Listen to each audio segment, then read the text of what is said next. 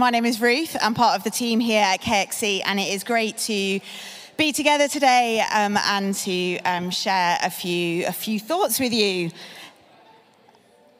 This is a picture, she says, of my niece Mary. I know, right? And my sister, but you know, we're only really interested in my niece. Um, she's going to be three in a few months, and she's had a few kind of struggles in her little short life so far, which means that she hasn't yet mastered the art um, of speaking, um, but she has incredibly successfully mastered the art of communication. So she is small, she can't speak, she can't, she's got no money in a bank account, she can't do anything for herself, but man, does she have the power. One raised eyebrow, and her parents know exactly what she wants. A particularly nuanced hour means that she wants to go see the fish in the aquarium. A little squawk, she's angry. A whimper, she's hungry. A particular hand gesture means she wants some food. And these things are given, and they are given quickly. And in part because of the particular struggles that she's had, um, there's an additional level of care and concern maybe about her that means that the natural power that a small child has is somewhat amplified. And also, look at her eyes. I mean, seriously. If, but if you watch any movie or read any novel, watch TV, play a video game, you'll see that there's often one quite specific definition of power. Power is how big is your army? How much is in your bank account? How clever, manipulative, fast talking, persuasive can you be? Just how large is your gun? Power is domination, it is violence, it is winning at the expense of all others. But anyone who has ever spent any time around a newborn baby that is hungry will know that power can be utterly disconnected from any apparent strength. And today we're finishing up our series, God with Us. And over the last few weeks, we've been looking at how, um, how God relates to, through Jesus, with particular groups within society. So we started off looking at Jesus with the poor. We saw how Jesus has this radical, radically confronts these kind of cultural expectations on those that are deemed as on the outside of society the poor, the sick, the sinners. We looked at how Jesus redefines the relationship with women, with Gentiles. And then last week, Pete talked about how Jesus relates to his disciples. And today, we're finishing up this series by looking at how Jesus relates to power. And one of the things that we've seen as we've gone through this whole sermon series is that each week Jesus radically redefines the status, standing, and understanding of these different groups that we've been looking at. And today's no different. Jesus has a radical understanding of power. And this means that he deals differently to those with power as well as to those without power than we might assume. Jesus confronts those with power who use it to oppress and abuse others, and Jesus elevates those who appear to have no power those who, as a result of circumstance or society or religion, are deemed as powerless are given pride of place in the kingdom of heaven. And Jesus also has a radical understanding of his own power. The incarnation, the first Christmas that we are rapidly approaching and the celebration of, is the most radical act of giving up power. The creator of the whole cosmos, God Almighty, the, the word that was in the beginning, took on the powerless, weak, and frail form of a human baby. The one who, as the classic 80s song goes, whose hands flung stars into space, whose breath is the source of all life, whose words are the source of all of creation, holds the very universe in his hands. This God, those hands, became the helpless fists of a newborn baby. The voice that creates became the powerless cries of a voiceless infant. And yet, it isn't as straightforward as saying that the gospel teaches us that power is bad and powerlessness is good. Because at the end of his earthly ministry, Jesus enacted the greatest and most powerful event in all of history an empty tomb the conquering of death and sin, a resurrected Christ, the most explosive, powerful, and world changing event that some theologians describe as like the central point of history, around which all of time and creation spins like a helix. Jesus explodes in power. In Philippians, Paul um, writes, and we'll know this, uh, these verses quite well Jesus Christ, who being in the very nature God, did not consider equality with God something to be used to his own advantage. Rather, he made himself nothing by taking the very nature of a servant, being made in human likeness, and being found in appearance as a man. He humbled himself by becoming obedient to death, even death on a cross. Therefore, God exalted him to the highest place and gave him the name that is above every name, that at the name of Jesus every knee should bow in heaven and on earth and under the earth, and every tongue acknowledge that Jesus Christ is Lord to the glory of God the Father. Paul writes that Jesus, who, even though he was of the same nature as God, gave up his place of power becoming in the same form as humanity. The exact same words in Greek, morphe. He had the morphe, the form of the nature of God, and he gave that up to take on the morphe, the form of humanity. Therefore, God exalted him. And you don't get much more powerful than that statement, so that every knee would bow, every tongue confess that Jesus Christ is Lord. And in that short little poem, we see Jesus' unique relationship to power. He gives up his power, he radically changes the meaning of power, and still he is the epitome of all power. So, first of all, let's just take a look at how Jesus gives up his power. And one of the first recorded moments in Jesus' uh, kind of public adult ministry, uh, which we read about in Luke 4, was right after Jesus had been baptized. The Spirit leads him off into the wilderness, into the devil, um, into the desert, and the devil tempts him. And the devil is tempting Jesus to exercise his power. Jesus is tempted with food. When he's hungry, the devil says, If you're the Son of God, tell the stone to become bread. Jesus answered, It is written, man shall not live on bread alone. And so the devil takes him to this high place, offers him the whole of the kingdom. All power and authority can be his if only he bows down before the devil. And Jesus answers, Worship the Lord your God and serve him only. And so the devil leads him to Jerusalem and puts him to, makes him stand on the highest point of the temple. And he says, If you're the Son of God, throw yourself down from here. Command the angels concerning you, and they will lift you up in their hands. And Jesus said, Do not put the Lord your God to the test. The devil knew that Jesus could have done any of those things. He could have grasped power. He could have held on to his position uh, in the Godhead. He could, instead, he humbled himself taking on the form of humanity. Back in um, 2007, Joshua Bell, who was at that point one of the world's top violinists, he was paid um, thousands of pounds to play on the best stages in the world, and he played the, one of the world's most valuable um, Stradivarius violins. He threw on a baseball cap and he went down to a metro station in Washington, D.C., and he began to busk. And it was done as a bit of an experiment, and the results of it are fascinating because hardly anyone stopped. Of the more than a thousand people that walked past Joshua playing, only 27 gave him money, and only seven stopped to listen for any length of time. This violinist, for whom many people paid top dollar to listen, made only 50 bucks. His playing was no different. His talent was no different. The music was the same. The $4 million violin was the same. The only thing that had changed was the context. People didn't recognize him. They didn't see his talent. They didn't expect to see such talent busking in a subway station. And they didn't pay attention. And so they missed it. At the incarnation, Jesus, the very Son of God, the second person of the Trinity, the Word that was in the beginning, took on flesh. And a little bit of um, early church theology for you. And the fact that Jesus was both fully divine and fully human was one of the most important decisions made by the early church. There were vigorous and highly contentious debates. Heresies were codified, and doctrinal truths were enshrined in the creeds that we still say today. It's known as the Chalcedonian definition.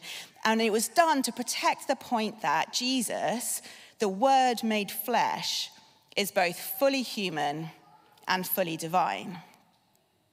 So when Paul writes that Jesus took on the nature of a human, humbling himself, making himself nothing, emptying himself, he literally and willingly gave up his power, but he was still the Son of God. And it speaks to this call to humility. And I think we often can struggle a little bit to understand um, what we mean when we talk about humility. I think one of the best descriptions I've um, ever heard comes from the word, uh, an understanding of the origin of the word meek. You know, in um, Matthew 5, in the Beatitudes, when Jesus says, Blessed are the meek, for they will inherit the earth. And the Greek origin for that word um, is is, is a word praus, which is actually best translated as strength under control. And has this image of like a powerful stallion horse under the control of a bridle. And it was the word actually used in ancient Greece to speak about war horses. They were strong and powerful, yet under control and willing to submit. So when Jesus humbled himself, when he emptied himself, he took on the meek form of humanity, totally submitted to the will of the Father. But every time Jesus healed someone, preached the gospel, set someone free, declared truth, forgave sins, rose from the dead, this was the power of God, the dunamis power of the Holy Spirit working in and through him Jesus' identity as the Son of God didn't just evaporate, he was the Messiah. But just like Joshua Bell, it wasn't seen because people weren't expecting it. The Messiah wasn't expected to be a poor carpenter's son from Nazareth, but a knight in shining armor ready to defeat the Roman Empire. The Messiah wasn't expected to give up power, but to claim power. And by coming to earth in this particular way, Jesus demonstrated the real truth about what power is. That the greatest power is in choosing to give up status, to empty ourselves. And the model of Jesus that we are called to follow is that of meekness, power under control. Power not exercised for selfish ambition, not used to control others but submitted to the authority of Jesus. And in fact, Jesus went even further than just modeling the giving up of power, because he also overtly confronted and challenged those in society who held power. You know, for every one of the groups that we've been talking about um, over the last few weeks, that every one that was elevated and drawn into a higher position, others had their comfortable position confronted or challenged. So when Jesus welcomed the prostitutes and sinners in to eat at his meal table, the religious leaders complained as their privileged position was being challenged. When Jesus elevated women and offered them a kind of radically different status, the patriarchy was challenged. When the Gentiles were welcomed in, the prejudice and arrogance of the religious elite was illuminated. The welcome home, the prodigal son got upset the righteous elder brother. And perhaps most outrageous of all, Jesus, his continued and repeated healings, forgiving of sins, um, hanging out with the worst of society, threatened the entire social order and structures that the religious culture was built on. You can't welcome in those on the edge without those at the center losing their privilege in some way. Not only was Jesus willing to do this, but he challenged those who fought against him, who sought to protect their own power and status more than to welcome the outsider. In fact, his harshest criticism, his most damning of statements, was towards those in positions of power. So here are some of them from Matthew 23. Jesus said to the crowds and to his disciples, The teachers of the law and the Pharisees sit in Moses' seat, so you must be careful to do everything they tell you. But do not do what they do, for they do not practice what they preach. They tie up heavy, cumbersome loads and put them on other people's shoulders. But they themselves are not willing to lift a finger to move them. Everything they do is done for people to see. Woe to you, teachers of the law and Pharisees, you hypocrites! You shut the door of the kingdom of heaven in people's faces. You yourselves do not enter, nor will you let those enter who are trying to. Woe to you, teachers of the law and Pharisees, you hypocrites! You travel over land and sea to win a single convert, and when you have succeeded, you make them twice as much a child of hell as you are. I mean, it's quite intense. And it goes on for a lot of verses. There are seven woes to the Pharisees, and just in that one chapter. You see, the, the thing is that Jesus didn't have a, a, problem with power. It wasn't the power itself that Jesus is talking about. It was about the way the power was abused. It was about how people kept others from entering into the kingdom of God, from knowing the truth about God, and they used their power to do that. Just shut the door of the kingdom of heaven in people's faces. They're not trying to welcome people into the kingdom, they are trying to keep people out. One of my favorite um, stories from the Gospels is um, the one when Jesus turns over the temples. And if you heard um, Tyler Staton, he opened this sermon series and he was talking about Jesus with the poor. And he used this um, story uh, as part of that talk. If you haven't heard it, it's worth it. It's on the website, check it out. Um, but Tyler talked about some of the reasons behind this particular incident, how the religious leaders had so kind of construed the temple, created it in a certain type of way that meant that Gentiles and the poor, those who were coming to the temple to meet with God, were being actively discriminated against. And what I love about this story is kind of how ridiculous it is. You know, here is Jesus, who we, who we too often think of as this kind of blonde haired, blue eyed shepherd with a fluffy lamb flung across his shoulders, smiling somewhat wistfully off into the distance. And instead, what's happening in here is that he goes into the temple courts, he sees what's happening, he goes out, he makes a whip of cords. That would have taken several hours. He then storms into a packed out courtyard filled with people visiting the temple market stores, sellers selling their ware, you know, two shekels for a nice pair of doves, best sheep this side of Jordan here. And Jesus storms into this crowd and he starts using his whip. He releases the animals, he turns over the tables, he chases the sellers out of the courtyard, all the while shouting in a commanding voice, You have made this a den of robbers. My father's house should be a house of prayer. I mean, talk about power. You can kind of just picture it the sort of power oozing out of every pore. And people obey. Or the more kind of subtle power that Pete talked about oh, with the woman who was caught in adultery. The men try and stone her. There's another crowd almost a, a, riot is happening. They're all there with their stones in hand, ready to kill her for her supposed sin. And Jesus, silent, bends down, starts writing in the, in the sand. Such power to command this riot without even saying a word until he looks up and says, He who is without sin may cast the first stone.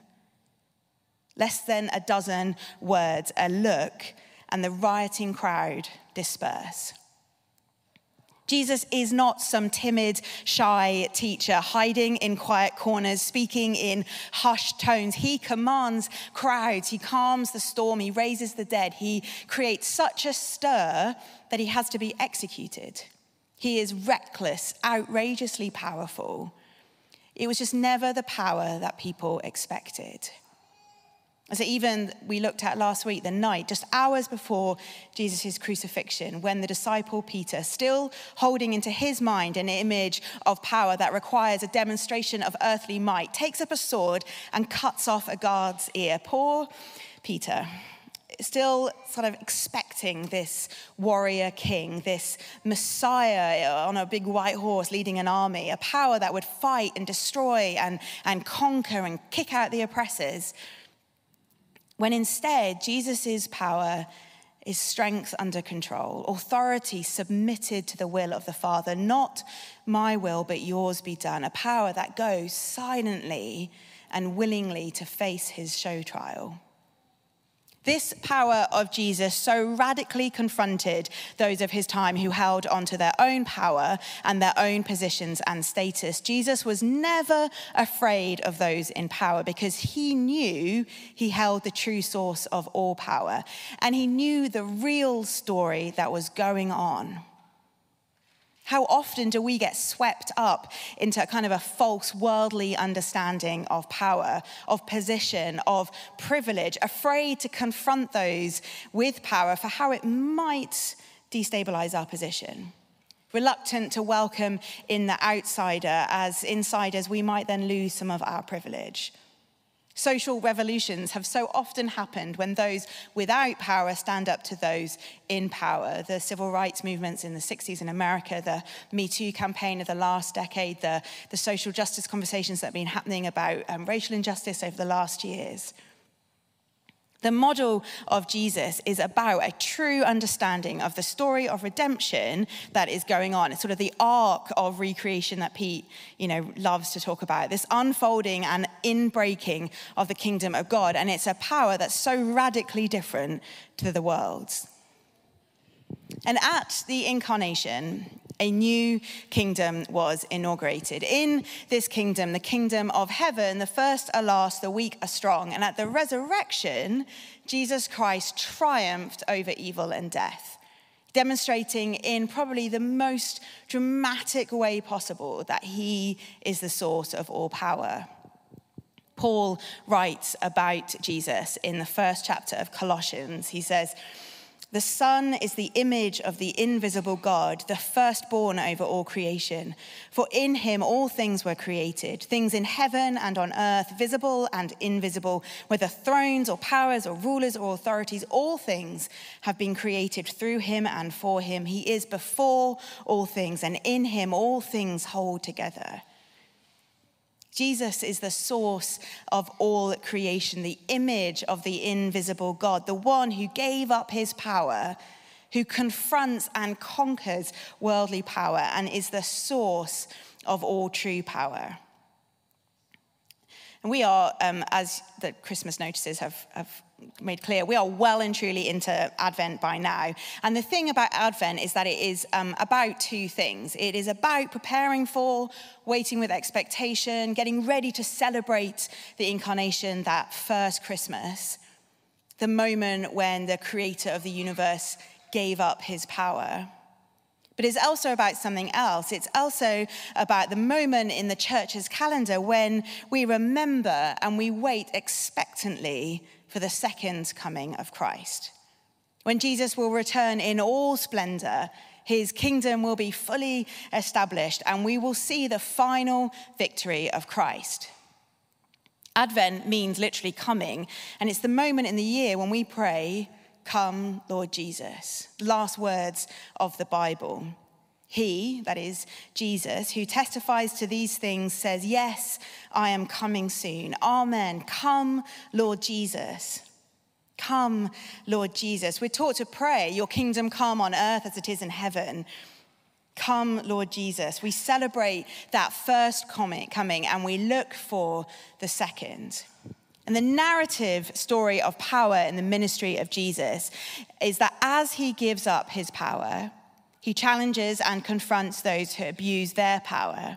He's raised from the dead in a demonstration of power, and he will come again in the fullness of that power. And the reason Jesus could give up his power, the reason he could do what he did, is because he knew this story was happening. Herod missed it when he thought he could hold on to his power through a massacre, as if he could bring down the Son of God before the right time.